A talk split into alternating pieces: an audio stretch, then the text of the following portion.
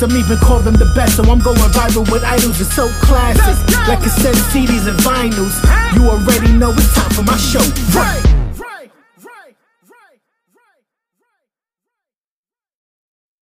Welcome back to another episode of Quarantine and Rap. I go by the name of Ray Pearson. I go by the name of Joe Milos. And man, oh man, what a wonderful, amazing way to end off season two. But we're going to get right to it. The date, July 14th, 2018. Location, Brooklyn, New York, under the Brooklyn Bridge. My condition, I was battling a stomach bug but I still managed to get my ass out to Brooklyn. The event, the Brooklyn Hip Hop Festival. Performers included Collaborate, Latasha, Statik Selektah, Mr. C, Pharoahe Monch, Black Star, Yasiin Bey, aka Mos Def, and Talib Kweli. But our guest tonight also rocked the stage. He performed cuts off of In Celebration of Us. I walked out of that venue not only wanting to be on that stage, but also more in love with hip hop. So without further ado, ladies and gentlemen, welcome to Quarantine and Rap, Brooklyn's very own Skyzoo. What's up? What's up? Dan, how, how do I follow that up, man? I should just leave now. How do I follow that up? What up? What up? I, I appreciate all the words, man. I appreciate you wanting to get even deeper into hip hop once you know once I got off the stage, man. That that's that's a hell of an honor, man. So thank you. No doubt. I was when when that whole thing happened. Um, I was not at a crossroads because I had just released something um prior to that um festival, but um my thing like I went through Sonicbids to try to get on the stage. I was considered, but I wasn't chosen. But I felt, you know what? Based off the lineup alone, I'm still gonna get out there went out there with my brother and my cousin, and it was just that I was there, not only getting past like the stomach bug because I was still feeling it that day, but it was like, oh man, I walked out of it. I was like, I know what needs to be done, and wow. you know, I mean, you you played a big part in, you know, if if I had any fogginess of direction, that cleared the path that needed to be cleared, and you know, salute to you, man. Wow, thank you, bro. I appreciate that, man. That's that's what this is about, paying it forward, man. So I'm honored to have been able to do that. You know what I mean? Word, but um, before before we get into all the brilliant things, I did say it right, right? Yep. All right. Before we get into all the brilliant things, for those who are unaware, who are some of your musical influences? Oh man, um, let's see. In hip hop, I mean, we go with the trinity of Biggie, Jay Z, Nas, of course. Uh, Black Star, Mos Def and uh, Black Thought, The Genius, Ray, uh, as in Raekwon, um, Andre 3000, Outkast, all that, Scarface, and, and all the storytelling he did, and uh, yeah, yeah, it's a nice smorgasbord of of MCs, and that's just hip hop. I mean, outside of that if you know me, you know I'm a jazz head. I listen to more jazz than hip hop. So um, Miles Davis, of course. I mean, I named my son Miles after Miles Davis. John Coltrane, Horace Silver, Lee Morgan, uh, Art Blakey. Uh, it's a long, long list of those types of individuals that I could get into. You know, if, if the listeners may or may not be privy to those those artists. So yeah. Word and that's a dope combination. Um, wow. Um, yeah, yeah, I'm, I'm, I'm a jazz head. You know, I mean, of course, I'm a hip hop head because I rap for a living, and you know, for me, it was hip hop before everything. I became a jazz head later in life. You know, as a kid, my dad used to play jazz in the truck, and I would always turn it off and turn to Hot 97, and we would go back and forth. CD 101.9, Hot 97. We would go back and forth. You know what I mean? And he'd be like, "Yo, stop touching the radio," and I'd be like, I literally would tell him, I was like, "Yo, this music is stupid. It don't even have words to it." And then he would say, One day you're gonna appreciate this stupid music. And mm-hmm. man, oh man, it hit me hard. I was like 19 and it hit me with a haymaker, man. And I was done. I was like, yeah, this is everything. I listen to more jazz than hip hop now. Wait, which is and that's crazy because yo, no lie, I used to see the same thing to my parents. because yeah. they used to play Bambaataa, um, Kurtis Blow, Run DMC, but being younger is like it, like hip hop was always there.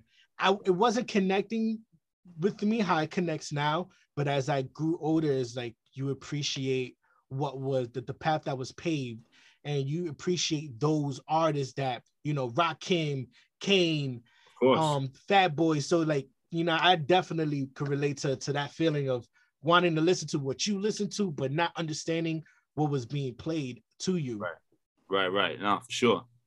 Um, do you remember the first beat you ever wrote to? Oh wow. Um I don't, but it was probably wow. That's a crazy question. I never got asked that. So I started rhyming when I was nine, uh, 1991 or so, going into 92, something like that. I was nine years old. And Chi Ali, Age Ain't Nothing But a Number. That was the record that made me want to rap.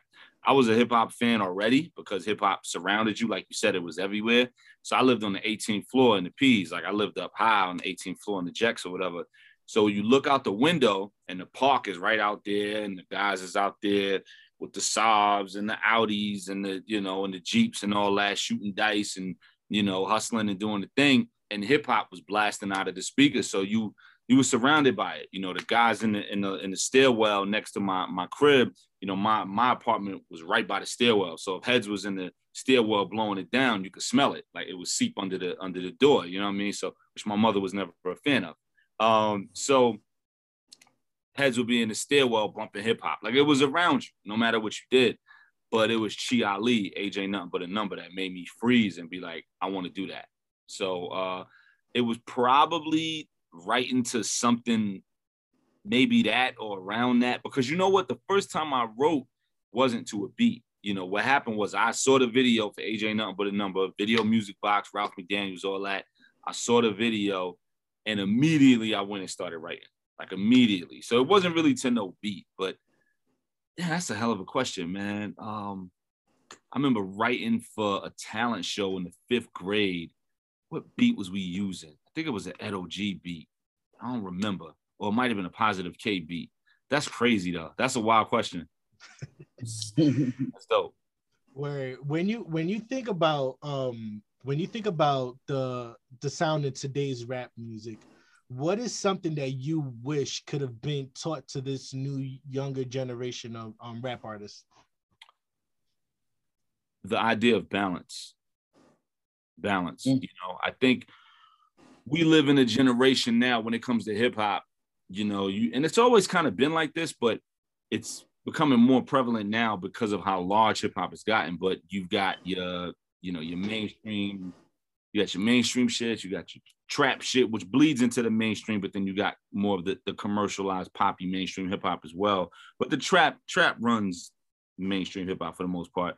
You got your quote unquote underground backpack, you got your your your super street underground rap, Griselda and, and all my guys, all those guys over there. Then you got your nerd rap, which is like really nerded out for lack of a better term. And that's not derogatory, that's just what it is you know, you got all these different subgenres in hip hop, which make it beautiful, but there's no balance of like, I'm a fan of this and that and that, or turning on the radio and hearing this and this and this, or going to see a show and it's this, this, and this. You know, like that used to be the thing back in the day. Like you would turn on the radio and you would hear Public Enemy, and then you would hear Kid and Play, and then you would hear Eric B and Rakim, and then you would hear NWA, and then it would come back around to BDP, and it was all these different subgenres within hip hop you know, and and that's over with. You know, if the radio is playing one vibe, you know, SoundCloud is one vibe. You know, it's just like, you know, it's it's what it is. And the guys who's Migos fans, they don't see how they could also be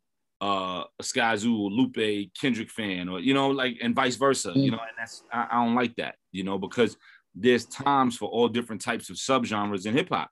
If I'm in a strip club hanging out, having a dope Friday night, there's a certain type of rap that I do not want to hear. And there's a certain type of rap that I do want to hear. You know what I mean? Like right. I'm in a strip club, play Migos, play Future, play um, you know, Nicki or whoever, you know what I'm saying? Play all that. Like, cause that's the vibe, that's the energy, that's the moment. And then if I'm taking a road trip, play Kendrick, play Cole, play me, whatever, you know what I'm saying? Like that's that's what it's about. It's balance. You need all that. You can't have McDonald's every single day, and you definitely gonna get tired of salad every single day. You know what I mean? Like it's a balance, you know. So I think that's lost. The, the previous generation had that under control. Word. And um, and knowing that you you said that about radio playing one vibe, does does that ever affect your music? Or like what are essential tools that you use? Like college radio like what are essential tools that Skyzoo uses that a lot of people may still sleep on today? Uh street team. I grew up in an era of posters everywhere stickers everywhere flyers everywhere street team like i still believe in that as much as everybody's looking down on their phone when they're walking I still believe in when you get on a train, you see Skyzoo stickers, or you know, when you come outside of a spot before COVID, you come outside of a venue and there's flyers on the floor that the album's coming out in two weeks. You know, like I still believe in street team. You know what I mean? Like I, I believe in that. I interned at priority and, and, did street team when I was in high school for like three months. And it was the coolest shit in the world at the time because you went up to the label and got mad posters and stickers and mad cassette tapes and you know what I mean? And, and you, you had a blast. Like, yo, I'm 15 and I got to go to work at the label for free. Like, it was the coolest shit in the world. You know what I mean? Like, street team shit. You know what I'm saying? Like, it, it was live. But um, I, I still believe in that. As much as I use the internet like you know we're here right now because you emailed me and we was able to converse and kick it and build on this i still believe in the physical element as well same thing with product like you know with actual albums yeah everybody's streaming but people want something tangible that's why vinyl came back full circle you know vinyl sales are through the roof like if you're pressing up vinyl now it's a six month wait to get your shit done because it's so backed up because the major labels got on it. The indie artists and the indie labels never left it because as an indie artist, when I go on the road and I bang out a show, the merch game is it. And they buying vinyl. They buying vinyl and t-shirts, vinyl and t-shirts. Like they want vinyl for the nostalgia effect and just being able to tap in on that level. The major labels caught wind of that. So now they've flooded the record plants with vinyl requests. Yo, we need all this Drake, we need all this Future, we need all this Migos, we need all this Tyler, whatever, whatever. Like they've jumped on top of that wave, you know. Word and um, like when you, because I'm sure you've strolled through Manhattan, um, and I'm sure you've seen the the rappers out there that are still handing out CDs mm-hmm. or, or um, selling them. Do you feel like they mm, how do I how do I phrase this? Do you feel like they're probably making a mistake by selling the CDs? Absolutely. Absolutely. And some of them might be making a bunch of money, so they might hear me and be like, nah, he bugging. But as somebody who was out there, like somebody who in 2003, four, five, six was standing in front of Fat Beats before it closed, I never sold a CD to nobody on the street because nobody knew who I was. I was giving them shits out for free. You know what I mean? Like perfect example. I remember giving out mixtapes in 2005. It was a particular mixtape I had, and I would stand in front of Fat Beats, and I would literally just hand them out. So off the rip, when somebody walked by and you going yo yo yo, they're gonna be like, nah, I'm good, because they think you want five or ten dollars out of them. My response would be, nah, it's free. As soon as you say that, they're like, oh, all right. If it's free, I'll take it. And if it's if I don't like it, I'll just throw the shit out. But it was free. I ain't lose no money. It's free. And if I like it, hey, I got something for free that I like. So they would take it. So fast forward to 2009. This is 05. Fast forward to 2009.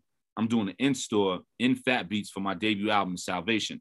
So I'm signing autographs and doing the thing or whatever, whatever. Dude comes up to me. I never forget.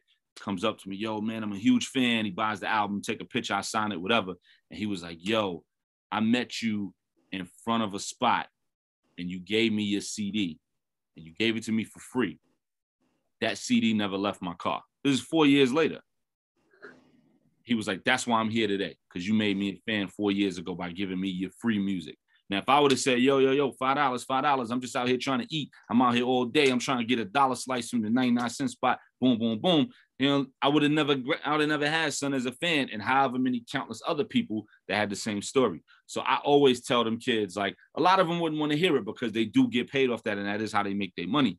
But I'm like, if your goal is just that, then that's cool if your goal is using this as a stepping stone to become an artist that's able to have a career and do all the types of shit that I'm doing, you'll give all that shit out for free, man. You know what I mean? Like because nobody's buying something where they don't know what it is. Like imagine going to a store and somebody handing you a brown bag, like yo, twenty dollars. You know, yo, what the fuck is this? Yo, don't worry about it. It's twenty dollars. Just it's twenty dollars. Just take it. What's in the bag for twenty dollars? Yo, don't worry about it. Just take it home. Nobody knows what it is. Like the music could be awesome. The music could be trash. Like no one's gonna buy that. You know what I mean? So get a shit out for free and have a way for people to be able to reconnect, whether it's your social media and contact and all that shit on the artwork and whatever, whatever, and having your, your, your presence out there. So when they hear this shit, like, yo, this shit is kind of crazy. And they look you up. Yo, yo, yeah, you gave me your shit on 42nd and 8th. Yo, your shit was jumping, bro. Boom, boom, boom. I'm following you now. Now you got them locked in. Like, I always thought that was that was weird, but I, I respect it because I know a lot of them do that and they may make a couple hundred dollars a day I hate the, the hounding people element though, like harassing. Yo, motherfucker, come on, come on. You got the tourists from out of town and out of the country that don't know no better. I, I don't like that element, but I respect the grind because I was out there. I just gave my shit out for free. Word. Um, yeah, definitely. And like I had that experience one time. I was at a I was at a show and um someone was walking around trying to sell his CD, which is cool, you know, much respect you, you got to do what you got to do. Um, and we had CDs, but we were giving them out for free. Yep. So he came up to us and was like, "Hey, listen, you know, like first of all, I didn't have the ca- I didn't have enough cash on me, um, because I had to get in the door, right? And I was unaware of that. Being someone that was performing, it was a it was a miscommunication. So I told him, "Hey, listen, I don't have you know the cash, but." And that and it was right next door to a go-go spot. Um, Jomi, you know, A, um, AJ's and mm-hmm. they charge you like ten dollars just to take twenty dollars out the ATM. Mm, right. Yo, facts. So I was like, listen, I don't got the cash, so I'm like, you know, what I mean, like, you know, but do your thing. But I I have my CD for free. So he's like, yo, if you're not gonna support me, I'm not gonna support you. No, it, by all means, it's all good. Then yeah, we, you know, that was that's where it left off. So I get what you're saying, you know, from from the hounding to you know, he bugging, but you know, that's yo, I was at every I was at every event. You taking me back. This is like 04, 05. Nobody knew me. I didn't have no kind of deal. I had a regular job. I had to go to work the next morning. You know what I mean? And I was at every event with a shoulder bag. If anybody know me from back then, they'll tell you I had a shoulder bag because I wouldn't do a book bag because then I looked like a backpacker. So I had a shoulder bag, like a messenger bag, and I would have like 50 CDs in it, 100 CDs, whatever I could fit slimline joints, artwork crazy, printed up, perfect quality, all that type of shit. And I would just hand them shits out to whoever I felt needed to have it, like in the spot. Like, yo, here, take that, take that. Oh, I bet, good looking. This is when heads were still bumping CDs. All right, good, good looking, good looking. And I would ring off. People would be like, "Yeah, I got you. Gave me your shit at so and so spot, man, and I want to interview you for this. So I remember you gave me that shit. I see you doing your thing. That's what it was about, man. It was the long game. You had to pay a couple hundred dollars to get your shit pressed up, and you wasn't gonna get that back but it was the long game, you know what I mean? And it worked. Word. But um, let's get into all the brilliant things. Yeah. What was the inspiration behind your new album and the title for it? Uh, my neighborhood and all of these neighborhoods and, and, and what we're looking at, whether you live in New York or anywhere else, but specifically in New York, you know, me being from Brooklyn. And um, so that and cultural appropriation. You know, the album's about gentrification and cultural appropriation and how the two go hand in hand and how they interlock with one another and how heavy those things are. But folks who look like us on here don't don't really take heed to it or understand it or really put the really take the time to break it down so that we can combat it and know how to survive within it and how to how to fight back against it and, and, and own what we create and own where we live and all those types of things. So I really wanted to put all that under a microscope and kind of break it down. So the album is a conceptual album from A to Z. It plays out like a book, and every record is a chapter in this book. So every record makes sense within the context of the album. So there's no, yo, I got a joint where I'm just spitting, going crazy, three verses, just killing you. Or, yo, I got a record for the clubs, or yo, I got a record for the females nah, every record is about this concept of gentrification and cultural appropriation. And it starts with the way my neighborhood was and it ends with the way my neighborhood is now. And it just takes you on this ride and this trajectory of what's been happening. And I'm super proud of it. You know, um, I was just telling somebody else, it's the longest I ever took to make an album.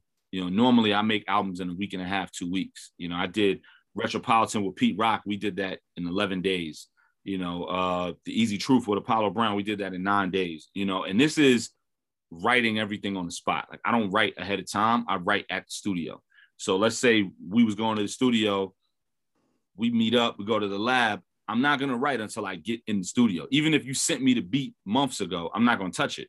I may hear it and be like, oh yeah, that beat is dope. I'm down, but I'm not gonna touch the beat until we get in the lab. Then when I get to the lab, I break out the phone, I start writing for 20 minutes, and I do the verse, and then I leave. And I've just been blessed to be able to write fast. So I've done, you know, when we did Retropolitan, it was 11, 12 days writing every record in front of Pete. He can tell you, nah, Sky wrote that shit in front of me on the spot. Apollo could be like, nah, nine days. He wrote that shit on the spot. I say all that to say this album, it took a year and a half uh, for a lot of different reasons. One, um, I was working on Milestones, the, the project I did about fatherhood and Father's Day in the middle of this album. So I stopped this album to work on that because I just caught this inspiration to catch Father's Day last year before it passed or whatever. So I was like, I got to jump on that. So I paused the album for that. too. I had vocal cord surgery. I couldn't talk for a month. I had to get my voice back and figure out how to get back into my my range vocally. And then three, COVID hit and all the studios were shut down. You know, so I could. There was times I wanted to record, I couldn't record. So I actually wound up building a studio in my house, and I did the second half of the album in my crib. Um, so yeah, so that all made it play out a little longer. It's the longest I ever took to write an album. You know, like I said, normally I may write a verse in 20 minutes, write a whole song in an hour. I would sit down for like four, five, six hours on one song. I've never done that in my life. It is a first. Never in my life have I done that. But on this one, I just wanted to do it because I had so much to say. And I was really particular. Like, I may write a verse and read the verse over like 30 times before I step in the booth and then be like, well, what if I take the sixth bar and I swap it and make it the 12th bar? And I, I swap where those are. Okay, so if I do that, how does the song play out? How does that verse play out? How does that verse play within the landscape of the song? How does that play within the scheme of the album? So I really, really was on some like surgical shit. You know what I mean? So it was a different experience with this one, and I love it. It, it came out perfect, and I'm, I'm super excited about it. We was gonna ask you about your creative process, but you broke it down. I'm sorry. Yeah, yeah, yeah. All so good. normally it's just, you know, it's quick. You know, I write a verse in 20 minutes, I write a song in an hour, then I go watch the game. Like, boom, we done. But with this one, I, I took a lot longer. I would sit there for, man, I might sit there for three hours with the beat playing and not write nothing and just be vibing to the beat for three hours and just kind of not to be, you know, on some one with the universe and I am yours type shit, but like let the the the beat become me or become one with the beat and really just sit there like and hear everything within it and then write like a line or two and then sit back and then just listen to the beat some more. And it, you know, it was a slow process, but by choice. It wasn't writer's block. It wasn't nothing like that. It was by choice. Word. And when you're when you're working on an album and you're, you know, the production part, yeah. what is very important for you when when searching for the production? Like what is needed in your production? I mean, I've been told I have a really dope ear for beats. Um, this website actually did a article a couple years ago, like the rappers with the best ears for beats, and it was me, Rick Ross, Game, Lil B, maybe one more. I forgot who. It was a real eclectic list, but it was cool. They threw me on there like, yo, Sky has like an impeccable ear for beats. With beats, the beat just got to talk to me. You know, I I can tell when I hear a beat in the first 10, 15 seconds if I'm gonna like it. Like I don't gotta you if somebody send me beats, I don't gotta listen to your whole shit, listen to the beat for two minutes. I don't need to it to take that long for me to be sold on it. You know what I mean? Like I'm usually sold right away. Now I may listen to the whole shit. If I'm sold right off the rip, I'm listening to it because I'm so excited. Like, yo, this shit is crazy. I don't want to stop hearing it. And I'm, I'm getting these ideas and I want to see where if the change ups come in the hook. But I the first 10, 15 seconds, man, I know if I like it or not. Like I'll run through a BCD quick. I'll be like, nah, that's not it. Nah, nah. Oh, there go one. Okay. Right, write that down. Yeah. Nah, nah, nah. I can tell right away. Um, the drums got to be nuts. The drums got to hit. I'm big on pocket. The pocket got to be right. I'm not crazy about super duper slow beats. Like if, if it's a beat that I love and it's slow, we good. I can rhyme to anything, but I'm not crazy about the like I'm not a fan of that shit. I like something with some movement. You know what I mean? Something like, okay, Word. All right, let me jump in here. Boom. But if if, if that's what we on and it's that slow, then cool. Because sometimes the moment calls for that, for the story that you're telling. But I like shit with a lot of movement. Being a jazz head, anything with trumpets is gonna get me excited off the rip.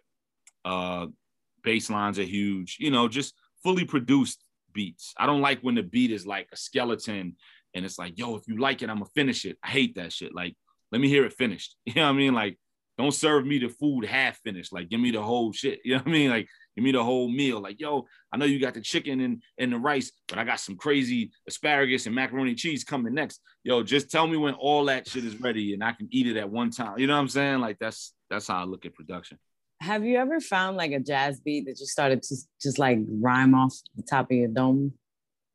Like, Because I, me as a singer, like I find myself cre- recreating music through jazz. Like oh, 100%. when I Oh, listen you to? Latin jazz. Yeah, no, I'm a singer.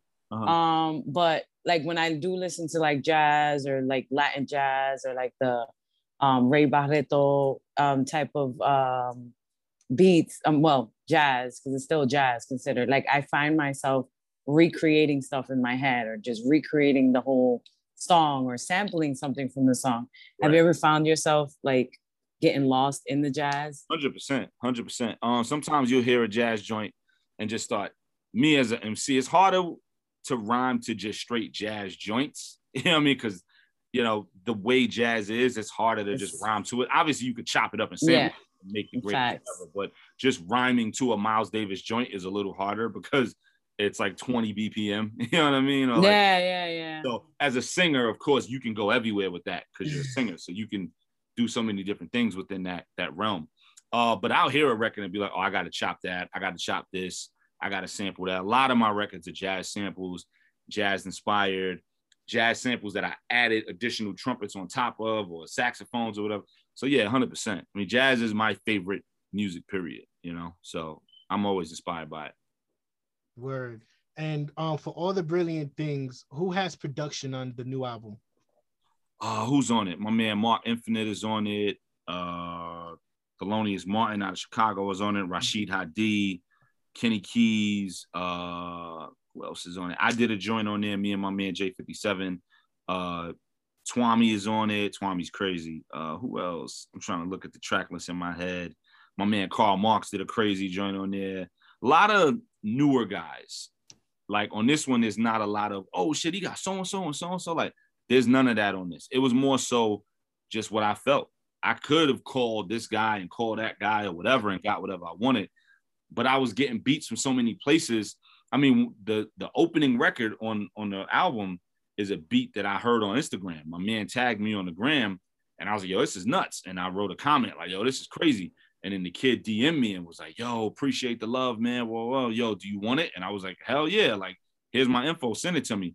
And he sent me the stems. The kid might have 900 followers. You know what I mean? Like, and I was, it was the nutso beat. I needed it. I don't care who did the beat. Like, if it's nuts, it's nuts. You know what I mean? Like, give it up. I don't. It ain't yo. Well, son ain't son ain't known, and he ain't this, and he. I don't care about that. Like, all I know is he got something that I need to help me tell his story.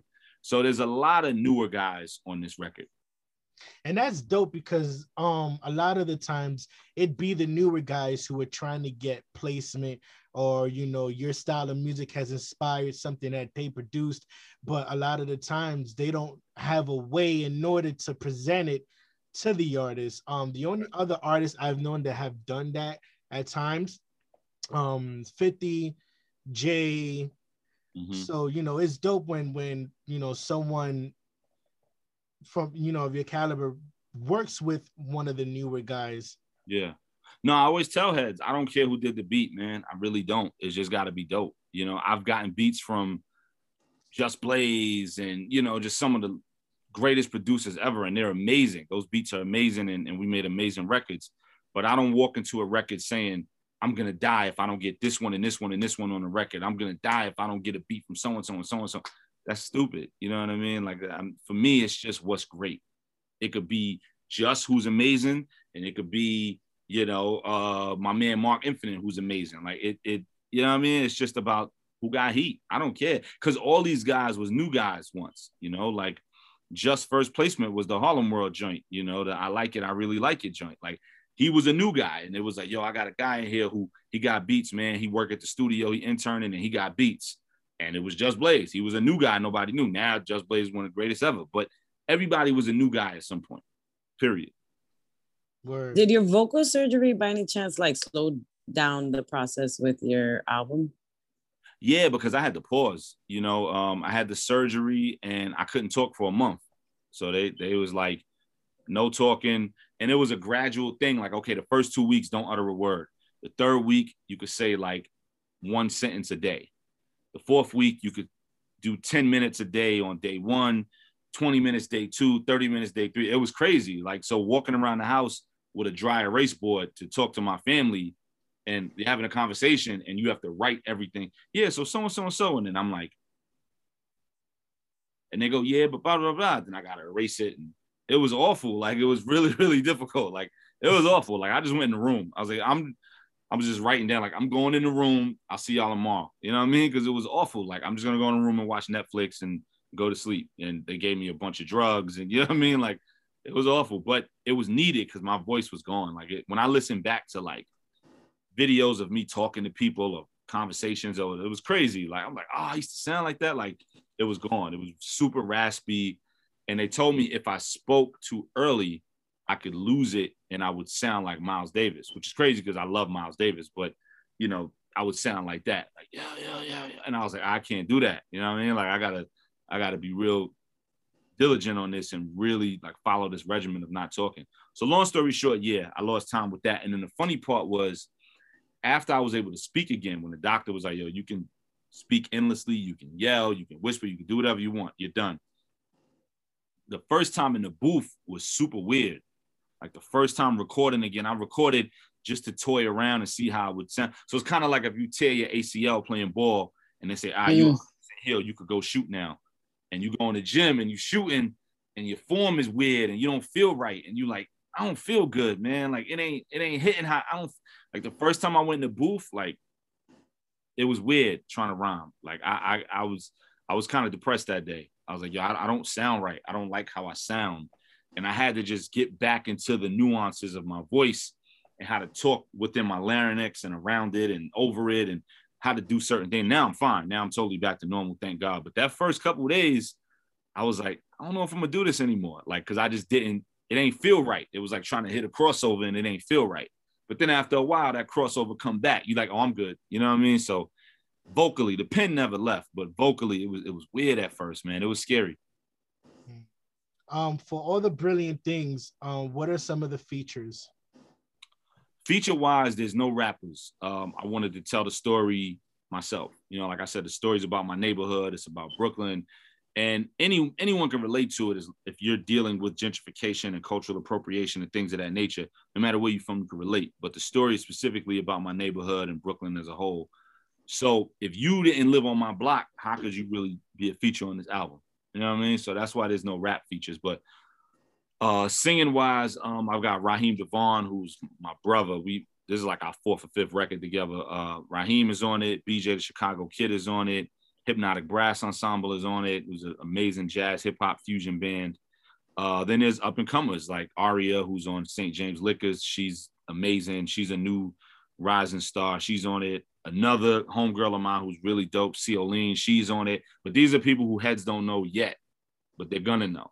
And again, just like the production, I don't care. Like if your voice is nuts and it fits what we're doing, let's do it. Like Jomi, you sing. If I hear you and I'm like, yo, he's crazy. That's the type of voice I want on this song. I don't care that you're not Rihanna. Like, I don't care. Like, you're dope. So let's do it. You know, that's just the way I work. I co-sign for Jomi. Jomi's an Jomi is an amazing vocalist. Nice. I got it. And, and I'm not saying that because she my code. I'm saying that because she is fire. I gotta get a link when we when we get off. I gotta get a link so I can press play on it. But um, that's how I am. So feature wise, th- those are the features on the record. Were any features you wish you had on on the new album? Nah. Besides Ray Pearson. yeah, there you go. And Jomi. There you go. Um, nah, cause I got everything I wanted, man. I mean, there wasn't really anybody I reached out to that it didn't go right. You know, I, I got who I wanted. Uh, it made sense. I got everybody I wanted. I just wanted to tell a story a certain way. Oh, my man Black Soul is on the record. I got to shout out Black Soul. He's amazing, man. Amazing, amazing R&B vocalist. Um, he's he killed it too. Black Soul is on the record. Um, but yeah, I, I got everybody I wanted, you know, because for me, I just want to tell a story. If I could sing, I probably would have had no features and just did it all, but I can't sing. So, you know, um, it, it came out right though. Word. Um, I've always been a fan of album artwork and even like the album booklets. Mm-hmm. Um, from the lin from the line from the liner notes to who produced the record. So like you know when you listen to an album and you you going through the book when you're listening, it makes you feel more connected to the album while listening Absolutely. to it. Um, the artwork for all the brilliant things. How did you explain what you visioned for for that for that cover? Yeah, it was um it was just this vision I had. I was walking down Fulton and Franklin one day in 2019, and I just saw what I used to know as a as a certain store being flipped into a condo, and I saw like the under construction signs, and I just stopped, and I was like, "What the fuck?" Like, you know what I mean? I just stopped and was like, "Really? Like another one?"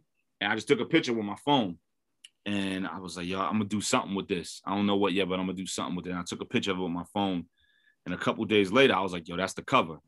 And, you know, with me, since becoming a father, everything in my life revolves around my son. And I was like, I'm explaining this to him. I mean, he's only three, but I'm going to explain this to him when he gets older. So this is me explaining to him what gentrification is. So we were going to do a photo shoot in front of it. Like we, you know, I, I, live in Atlanta now. I don't live in New York no more. I live in Atlanta now. So we were going to go back home to New York and do a photo shoot with my son and I with me pointing up at it. And then COVID hit, so we couldn't go nowhere. So I was like, damn, how am I gonna pull this off? And I was like, well, what if I just get it illustrated? And I'm glad I did because everyone flipped out. I think the picture of it would have hit hard too, but the illustration just tore people apart. Everybody was like, yo, this is nuts. Like when I dropped it, people went crazy. I was like, yo, this artwork is beautiful. Like this is amazing. So um, yeah, I, I reached out to uh I reached out to this dude, uh, Matthew Rockefeller, and he's an amazing cartoonist, you know, illustrator dude. And reached out to him and he knocked it out, you know, and, and it came out beautiful. I just explained it in the email, like, I'm gonna send you this picture of, you know, that I took with my phone, and I'm gonna send you some some pictures of some outfits and me and my son, and I want us looking and me pointing up. And in two weeks, he sent it back, and I was like, yo, A plus plus, hey. plus you know what I mean? Like you you knocked it out the park, and it worked yeah, out. that that out that artwork definitely like sometimes you don't have to have like a million things going on for people to get it. Mm-hmm. That artwork, but you as soon as you see it, it's like, yo, I get it. I get it. Mm-hmm. Yep. And the little Easter eggs, like in the corner, there's like a, a, a, white couple walking, holding hands. You know what I mean? Like this, there's little Easter eggs all of it. If you look, it says 1-800-RENTME.com. Like there's all these little Easter eggs within it. And then when you open the full thing, like if you get the CD or the vinyl, when you open the full thing, the back is the other side of the street with the brownstones and the construction and all that. So it all comes together real nice. You know, it's crazy that that's really that's happening here. Where I, am from Newark, New okay. Jersey. Yeah. So it's happening here. Like the gentrification is happening. Right. That's that's and, the yeah. Yeah, and that's how like when I was you know listening to it and when I was looking at the artwork, I was like, this has to this this all goes so perfectly together. Right. And, My, and, go ahead. I'm sorry. Go ahead. No, I was just gonna ask, how did you come up with the name? Like, um, so I'm I'm big on like titles, album titles, song titles, and the way I work, I'll write when I'm getting ready to write work on a record. Like, okay, I'm gonna start working on an album to drop it such and such time. I'll just come up with song titles sporadically throughout the days and just write them in my phone. And the album starts after I have 14, 15 song titles. Then I start the record and I just started coming up with all these song titles and different things. But for the album title, I looked at what it was I was trying to talk about with gentrification and cultural appropriation, and I kind of took a step back and looked at the people who were behind it, everyone who was doing this, and I was like, "Yo, this is a really awful thing, but fuck, it's brilliant. The way they pulled it off is brilliant. The way they took our culture from us, this shit is brilliant. Like." when you hear brilliant, it doesn't mean it's, it's something positive all the time. Something could be like the Joker was brilliant, but he was negative. He was horrible. You know what I mean? Like Hitler was brilliant, but he was horrible. He was, you know what I'm saying? Like just what he did was brilliant. So it's like in the sense of how how intelligent it was, not meaning it was good or cosigned before this goes another direction. So I looked at it and I was like, oh, this shit was brilliant. The way they pulled this off. Like it takes brilliance to pull this off the way they did it. So these are all the brilliant things. The things I'm talking about, these are the brilliant things that they pulled off, as heinous and awful as they are. That's sick. That's a dope. That's that's dope. That's dope as fuck. For real. Um, Skyzoo, as we get closer to the end of our conversation, um, if you could, if you had the chance to go through your entire ca- catalog and picked out six songs, not in a best of Skyzoo kind of way, Mm-hmm. but more as so your journey as a writer, what six songs would Oh, man. EP your growth? Man, I wish you'd asked me this ahead of time. I would have had, I would have thought about it and had them out. Let me see. Um, Langston's pen off of Live from the Tape Deck. That's from 2010. That's an oldie. Uh, Hoodie Season off of In Celebration of Us. Um, um, oh man, I'm thinking about some stuff from Retropolitan, Homegrown off Retropolitan. That's three. Oh my gosh. Um, Stretch and Bob off of The Easy Truth. That's four. Man, this is a tough question. Man, you gotta go to Dream Deferred. Gotta go to um music for my friends. Um shit. This is a wild question. Um things I should have told my friends. I love that record. We could go over six. We have five. Um, asking Bodie for a package. Um, oh my gosh, civilized leisure. I'm not gonna mention the new stuff because it's not out yet. But uh, yeah, there's so much. Man, that's crazy. That's a wild question. Where Where did the name Skyzoo come from? So my name is Skylar, as you can see in the Zoom thing. Um, and when I was a kid, when I was a toddler, like I don't know, maybe a year or two old, there was a group, a disco group out of Brooklyn named Sky, and they spelled it S K Y Y. So they- if you're into disco, their shit is everywhere. There was a really big disco group from Brooklyn, and uh, they would always name their albums and songs. They were trying to incorporate the word sky, so they had songs like Skyline, Sky Rocket, Skyport, different things. And they had a record called Skyzoo. And in the beat, there was a kazoo playing. And my family, like my aunts and my cousins and different extended extended family members, would call me Skyzoo after the record. And the record's a straight disco joint. If you YouTube it or whatever, you're like, oh, this ain't hip hop at all. It's straight Studio 54 disco shit. And it's like, I want my my Skyzoo. Like with a kazoo and shit. It's crazy. But um, they would call me that when I was a toddler, just as a little nickname. Oh, Skyzoo, Sky Zoo. And it stuck, you know, because Sky is short for Skylar and, you know, and it stuck. And um, when I started rhyming, I knew nobody on the planet would have that. It was so weird and different. Nobody would have it. I would never run across somebody like, yo, that's my name. You know what I mean? Like it was so unique and, and unorthodox. Um, I ran with it. And man, in the beginning, people would say, yo, change your name. Your name is weird, like labels and shit. You know what I mean? Yo, change your name. I remember taking a meeting with a, a major label, like 03. I ain't gonna say the label, but um the exec up there was like, yo, yeah, your shit is dope. Your shit is dope. But why don't you change your name? It was a woman. She was a female. She was like, why don't you just be Sky? She was like, the girls will like it. You cute, blah, blah, blah, blah. The girls will like you anyway. Just be Sky. And I was like, nah, I'm Skyzoo, you know? And I was like, if 50 Cent can exist, if Jay-Z can, Word.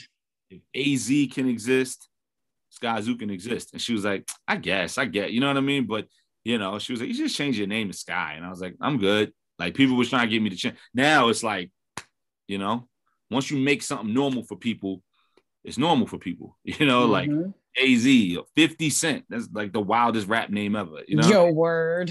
Ja Rules, like the wildest rap names ever. Like, you know what I mean? Like, so yeah. Now it's worse. Little Yachty, Moneybag Yo. It's just a bunch yeah. of littles on everything. You know what I mean? Yo, word. Or, or what what's the new thing? Uh young like young this or young Young that or little this or little that. or Y YRN or I don't know. You know what I mean? I don't I don't know these names. And that's not a shot at their music, because some of the music is dope. But just the names, like you said, they're all unorthodox now. But yeah, I was catching hell with Skyzoo. You know what I mean? Now it's yo, that's Skyzoo, Skyzoo. You know, like it's nothing. But I had to fight for that.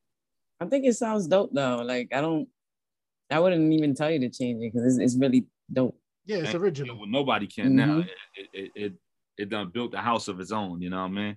But You better sec- you secured it, right? BMI, oh yeah, oh, yeah, oh, I. of course, of course. I mean, you've been in the game long enough to know Right. that, but yeah, yeah, yeah, absolutely. Word. Um, what would what would be the greatest advice you would give us just starting out Skyzoo? Oh, that I would give myself. Oh man. Um that the game is corny. The game is corny, man. You know, um, you come in wide-eyed, wet behind the ears, excited. Yo, oh snap. The game is corny, man. It's a bunch of suckers, we. Um, just knowing that there's no loyalty really. There's a little bit. There's no loyalty really. Uh, and to I, I don't believe in regrets. I don't have no regrets, but just to know that there's no real loyalty in the game. The game truly is a game. But I Mhm. tell people all the time that's coming up, if you love the music, that's what's gonna push you through. You know, if you don't love the music, you might be done with this shit in two, three months. Like, y'all ain't doing this shit. I'm out. Because there's so much nonsense that come with it. But if you love the music, the music will push you through because you like, yo, it's wild nonsense, but I love what I do. I love making music. So I can't leave it alone yet. I gotta stick it out and and just let the music ride because I love creating, you know. So I would tell myself, just know that the loyalty is not real with, with, with a lot of people in the game. Uh, the business is a business. That's probably the best piece of advice. The business is a business. And thank God I've been able to take care of my business the right way. I mean, I, I bought my house and multiple cars and stuff off of music. I haven't had a job since 2006. You know what I mean? Like I'm I'm fine. I go on vacation when I want. I buy whatever I want. My son is spoiled. Like his room looks like Toys R Us. You know what I mean? And you know, and, and I'm opening other businesses and other things. That's all off of music, whether it's my music, ghostwriting, touring, sales, like that's all off of music. So it's a blessing an honor to be able to say that, you know, when so many people can't. So, you know, just just those little things. Word. Um, final question. Um, with the with all the brilliant things dropping and everything starting to open up, some are opening up at 100% capacity. Yeah. Uh, what could we expect from Skyzoo going forward? Oh man, well, I'm doing this show. I'm doing this live virtual show on June 10th, the night before the album comes out. Uh, you can log on to happin.com, H-A-P-P-I-N.com, and get virtual tickets. It's a virtual stream show. We did a small capacity, like in attendance uh number of tickets. They sold out right away because it wasn't, you know, it's a small crowd because of COVID. So the venue has like a COVID control thing. They can't but so many people. So that sold out right away. But the tickets uh, for the virtual stream at home are still available. You know, uh, that's endless. So check that out. That's gonna be dope. It's my first time touching the stage since December 2019, which is crazy. Mm. A year and a half. You know what I mean? Like it's crazy. It's like not stepping on a basketball court for a year and a half. Like, oh my God, what are we doing? You know, so but it's gonna be dope though. I'm excited about it. So there's that. I don't know if touring is gonna happen because we're still on the tail end of this. Hopefully it's the tail end, God willing, and this thing is over soon. But you know, I, I don't know where touring is at. But as soon as we can tour again, you know, I'll be on the road, you know, but more videos, singles from the album, a ton of merch. I got a really, really dope merch lineup that I'm about to launch in a minute, right before the album drops. So a lot of different things in, in, in that uh in that regard. Nice.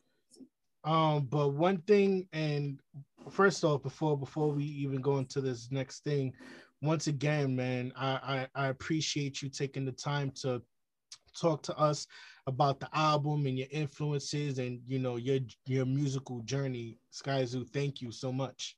I appreciate you, man. I appreciate you listening and and and and you wanting to sit down. You know, that's love. Both of y'all, that's love. Word, word. I'm Um, glad you're a Yankee fan too. Yeah, yeah. You know, it's it's, it's New York, man. You know, you know, I'm I'm I'm good with I'm good with either team winning. I mean, I'm more of a Yankee fan, but um, if the if the Mets win, I'm good. Don't mess it up now. We was all good until you started talking about the Mets. No, no, no. We no. I'm, I'm a Yankee fan. I'm a Yankee fan, but if the Mets, I, I'm not sitting there wanting them to lose. Like you know, whatever. Like you know what I'm saying. But um, um I mean, I'm a Yankee fan 100. percent I'm a Giants fan.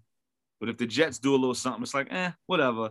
But with the Knicks, it's the Knicks over everything. So I've been biting my tongue, my man with his hat on over here. Nah, it's only because it says Brooklyn. I'm a, I'm a Knicks fan. I've been a Knicks fan since Starks and Ewing. Okay, we, we, we we can get you a Brooklyn hat that, that don't say the Nets. We gotta figure something out. Yeah.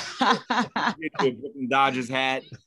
You you know what I mean? We we, we got we gotta do it. I'm like, oh, my man got got that on. My man over there on that. Okay, you know what I mean? Because I don't, I don't mess with those guys at all. But Nah, uh, I got a I got a blue and orange um Biggie.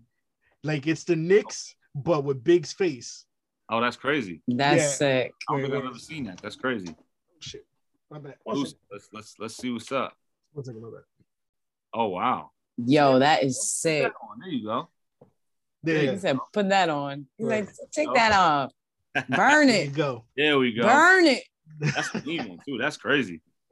Yeah, Oh, got it, says off of Amazon. Notorious. Nice. And then Oh wow. Oh, bro, you should have been had that one on. Get out of here. So you so you're a super duper Yankee fan. Me? Yeah, I, I was. I just literally left um watching my niece play softball. I used to coach. Oh, my dope. team used to be the Yankees too. Dope, dope. That's dope. That's what's up. So yeah, Yeah. you know, word up, word up. yeah, now I appreciate the time sitting down with y'all, man. This is it's been a good one. word, but Skyzoo, the floor is yours. Please plug anything and everything you want to talk. Oh man, all the brilliant things. June 11th. You know, tap in with me, man, as, as we go down this road and, and try to break down some of these things that may or may not make sense to us. Uh, living in the cities that we live in, being creators of content and culture, and seeing it be stripped away from us and being told what's us and what isn't, which is asinine and insane. You know what I mean? So we're trying to get to the bottom of all that. So all the brilliant things, June 11th. Oh man, uh, Instagram at Skyzoo the writer. Everything spelled out the right way. I went to school. Uh, let me see. Um, and shout to you guys, man. Like shout to you guys and, and everybody listening and watching. Go get Ray Pearson music. Go get Jomi Lowe's music. Go tap in, tune in with them. And uh, yeah, we all here. We all here just creating what we creating out of the love and and and for the for the culture and just pushing it forward and, and paying it forward, as they say. Give them your social media, SoundCloud, where they gonna Yeah. find your music. Yeah, Instagram at Skyzoo the writer. Um, you can find me on there. Twitter at Skyzoo. Yeah, I'm around. Everything Skyzoo, ladies and gentlemen. Leave it. Word, word. Um, and as we end this amazing conversation, um, I want to thank everyone who's take who's took the time out to check out every episode from this season, um, from Johnny Denver all the way to Skyzoo. Um, thank you if you're a first time listener. Salute if you're a returning supporter. I thank you. Um, this was a dope, dope season. It had its challenges, it had its ups, and it had its downs. But we here, we're live, we're in good health mentally and spiritually. Once again, I go by the name of Ray Pearson. I go by the name of Joe Milos. And on that note, y'all already know how to end the season. Right. Swab it. Go. Yeah, yeah. ladies and gentlemen, gentlemen, all over the world,